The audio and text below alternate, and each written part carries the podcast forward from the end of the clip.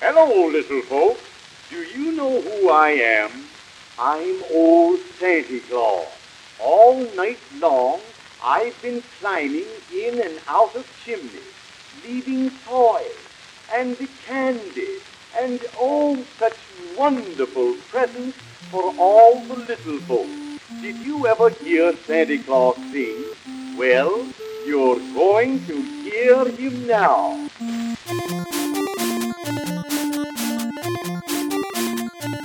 It's that special time of year again, and for kids, let's be honest, it's all about the toys. Now, that might seem misguided to some, but for children, toys are not just toys, there's a magic there. As adults, sometimes we feel like we have to leave the magic of Christmas morning behind, but we don't have to. Welcome to Intangible, Alberta.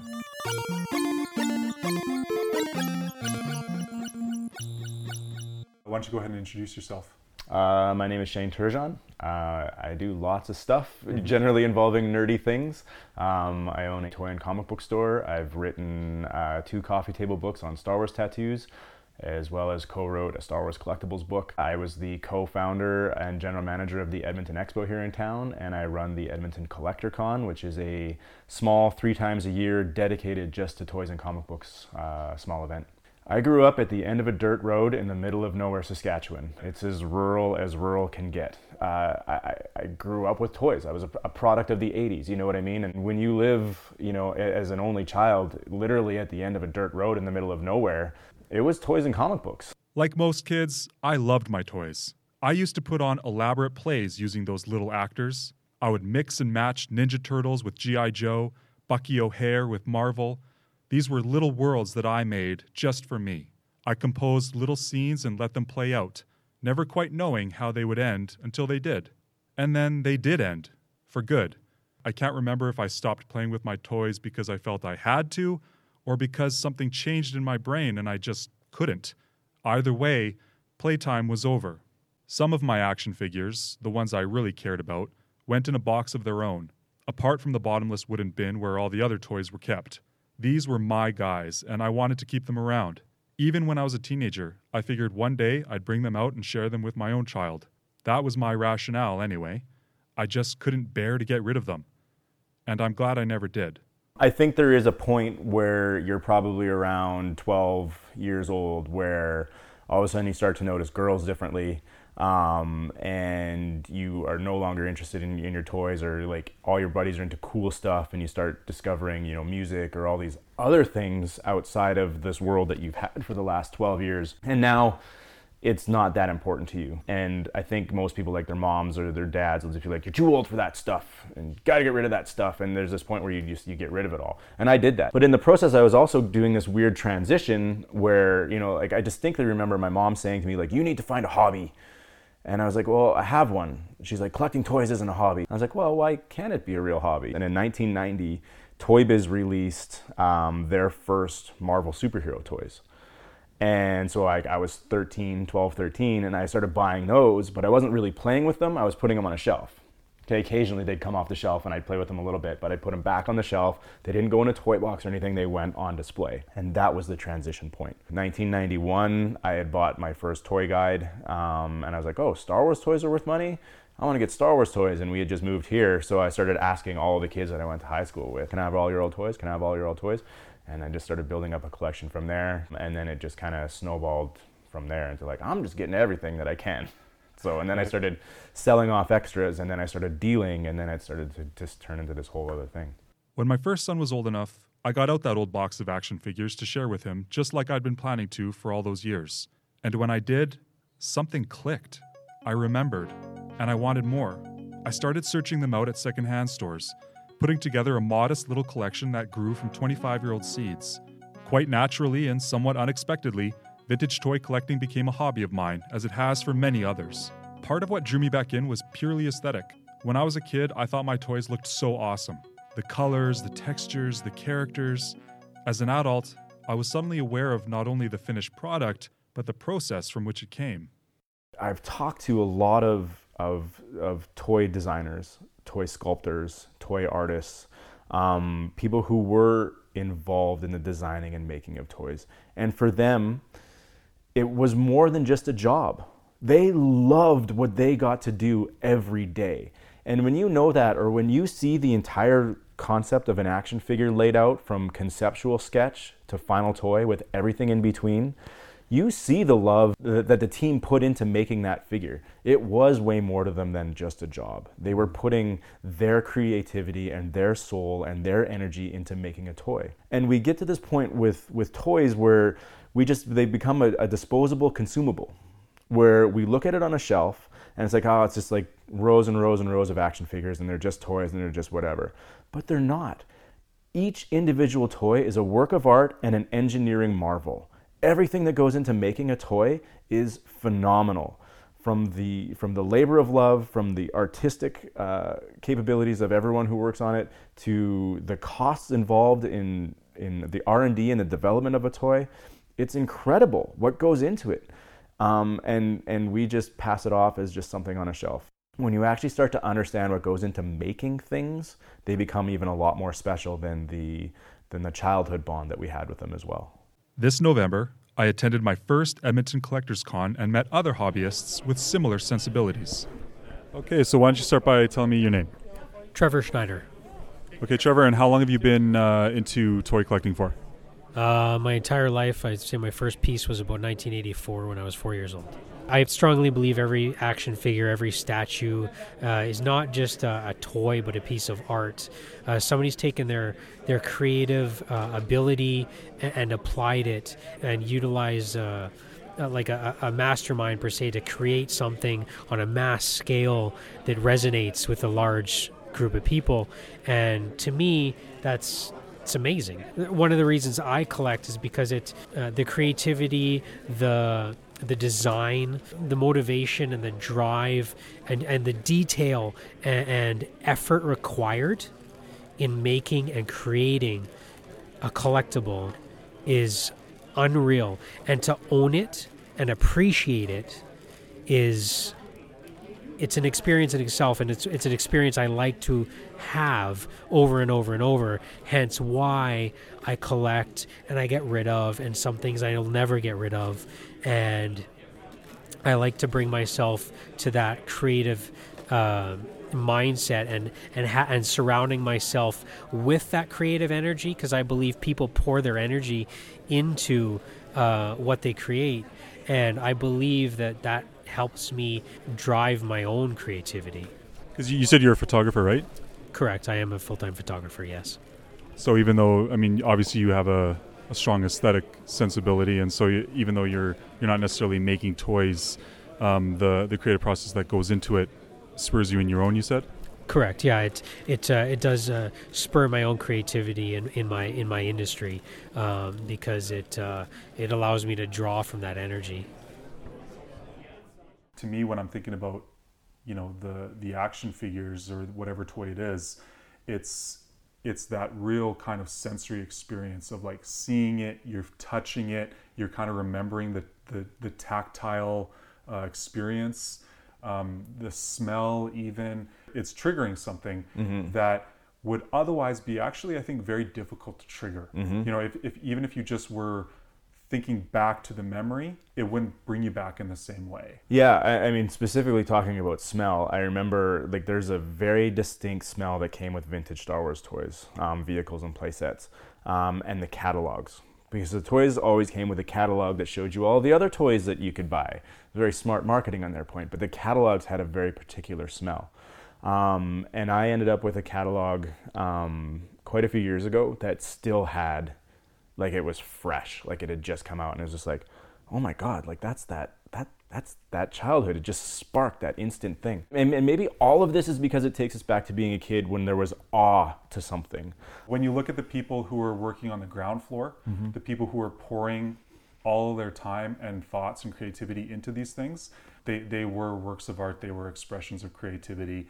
Um, and, and they were exercises in teamwork you know all these things right so it's actually really incredible and beautiful to think about a team of people working really hard to create art that will bring awe to children mm-hmm. and you know i love when you mentioned awe i mean because that's really what it is when you're mm-hmm. a kid and you get a new toy that you love you feel awe. Yep. And I think that's something as adults that we restrict on ourselves.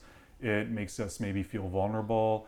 Um, it makes us feel at risk of losing that thing. You know, I don't know what it is, but we, you know, sometimes we don't let ourselves experience that. Or sometimes we do. Back to Trevor. Tell me a little bit about what the hobby means to you. Well, uh, in general, I think the hobby itself is something that resonates with a lot of people nowadays. People want to be, get taken back to their youth, so a lot of nostalgic stuff are, is coming out uh, and being re-released. Uh, you're seeing it in movies. You're you're seeing it in media. I think a lot of people just want to be taken back to their childhood, and they just want to, something that they can hold on to that gives them a, a sense of comfort and brings them back to the creativity, inspiration that they had when they were children. Speaking of being brought back, who better to talk to about my childhood toys than the people who gave them to me? My mom and dad. So uh, my name is Ryan Levitt. Uh, I'm Matt Levitt's dad. Uh, I'm 64 years old, and uh, I don't know what else do you want. Okay. Do you want me to say my age? No, you don't have to say Okay. Hey, I'm uh, Susan Levitt, and I'm Matt's mom. Okay. You can refer to me in the first person too. Like, like as though I'm here. Like, Okay. okay. Oh, okay. You don't have to refer to me as Matt. Okay. okay. Okay. I'm your mom. Okay. In Um, case you forgot. I remember um, when I thought about Christmas uh, when I was a kid and the magic of Christmas, and you come downstairs and there was some toys under the Christmas tree that you could actually see, and then and that just crazy. How did this happen? And and here they are, and wow, we get to play with these toys. And then, of course, as I grew older uh, and became a teenager, that magic of Christmas kind of dissipated, and uh, you know, I became a young adult, and and uh, and it was just kind of. Um, it wasn't like Christmas didn't matter anymore, but it wasn't magical. And then I remember when you guys were born. and and we were so excited about you guys getting your toys. Anyway, we had to wake you guys up because it we were so too. excited. And, It was eight o'clock. Yeah, and you you guys were still weren't awake. We'd been up since six waiting So- for you. yeah, and uh, so that magic of Christmas came back um, with you being, uh, you know, just little guys. the best Christmas is when we have the little grandkids. I love it when they come and they can open up the gifts from grandma and grandpa and and the aunties and uncles and stuff and just see the look on their face because it it's all over again. It's kind of going back down memory lane. Yeah, it was always important um, that you guys liked your your toys that we got. It was like, oh, I hope we get the right things, you know. So you want to be careful about picking. Well, and something. we we went to such lengths, you know, for when Doug wanted a GT snow racer. Yeah. Oh my gosh! Like we, Dad phoned every store in Edmonton. Everybody sold out. It's Christmas Eve. We were able to get a babysitter, and we're going off to St. Albert to get a GT snow racer just so that Doug would have this thing for Christmas. that magic of being a kid, right? Where we just don't know any better, where we're just like eh, we're we're we're, we're awed by the simplest things that you know. As as adults, we look back and you're like, yeah, like mom and dad just ordered that from the catalog for us, but like it wasn't that. It was so much more for us when we were little. You know, like Santa Claus brought that. We left our milk and cookies. We did all these things that you know, that magic. Again, I think is exactly why people want to collect because they feel that way again when they get when they when they rediscover it or they or they're able to buy that toy again that brings them back to those moments. And those moments are are incredibly special to us as human beings. Like i really do think that they're a, a huge part of of what makes us who we are. I, I just think it's you know a very special time for kids and um, a very special time that gives us an opportunity you know as adults to kind of rediscover and just feel that way you know the the toy collecting hobby is sort of you're sort of looking for these like little passport opportunities, right? And you're not necessarily even sure where when it's going to come. I, I think you know no matter how serious of a collector you get to the point where you're like the the upper echelons of the upper echelons and you have million dollar collections and and everything you're still doing that you're still caught off by those senses. You're still like, if you, you know, find a, a, beat up copy of your favorite comic book when you're a kid, you might even have your same beat up copy of your favorite comic book when you were a kid. That's going to take you back there. You might own every original art page of that comic book in your collection and, and, it, and it's worth like half a million dollars, but that comic book is irreplaceable. That comic book has a value that's to you that's absolutely priceless. These things that seem to matter more than their net worth. You know, we'll go to an antique store like the antique mall in Edmonton there mm-hmm. and walk around there. And of all of the things that is in there, and that thing is packed full of stuff, the things that jump out at me are the toys. And if I see a toy there that I remember from when I was a kid, or even ones that you guys had, uh, you know, the the Marshmallow Man from Ghostbusters and uh, different things like that. Uh, you know, a little Tonka toy or a little uh, Matchbox toy that that I remember either I had or you had. It's like, oh, look at that! That really matters. And all of a sudden, it's this temptation to buy it because somehow it uh, it just has this connection, this emotional connection yeah. that, that's hard to understand. And, and you can walk by thousands of other things that don't matter at all, but those things really matter. I think about all of the stuff that we have as adults. If they broke or a tornado came through and tore them all away, you just replace them. Just items don't really matter much. But as a kid, there's a magic there. And, and I think about other toys. Uh, I have um, a panda bear uh, right here just up on the shelf that I got. Uh, it was my first Christmas. I actually have a picture of me with that panda bear. And it was always special, that, that old panda bear that mom had to sew button eyes on and fix its nose and stuff like that. And, and uh, I, I remember um, as a kid just wishing that I wouldn't grow up because I didn't want to leave the panda bear behind. One toy that was very special is I got this um, lion. It was a lion pajama bag, and there was a pair of pajamas in it. And I love that line. I still have the line. I still give it a hug and a kiss, you know, because it's it's real to me. It takes me back to being a kid, and it it's a sense of almost responsibility to look after the toys. I think nostalgia plays a very, very, very important part in our lives these days. As we get older, we start to get, you know, inundated with the stresses of daily life. And there's these things that just kind of take us back to those moments of innocence and those moments of childhood. Um, maybe it's a special moment between a, a family member uh, with your mom or your dad or your grandparents or something where you just had this one special moment and it was related around a toy. You know, toys have that power to take us back to special times because as we were kids, so much of what we did revolved around toys. As an adult, we want to kind of go back to that, whether we want to share it with our own kids or we want to just take away the, the pressures of life and just feel innocent and and like a kid again.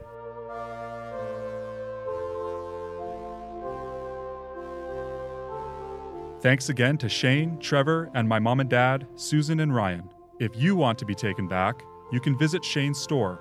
I used to have that. Our music today was Silent Night by Nullsleep, Santa Claus Hides in the Phonograph by Ernest Hare, Plastic Sputnik Arcade Punk Remix by Hallie, Christmas Lights by TGR Banks, Auld Lang Syne by Podington Bear, and Auld Lang Syne by Nevada Van der Veer. On our next episode, we visit a long gone diner, Hattie's Harlem Chicken Inn. So be sure to subscribe and follow the Royal Alberta Museum on Facebook, Instagram, and Twitter. You are now leaving intangible Alberta.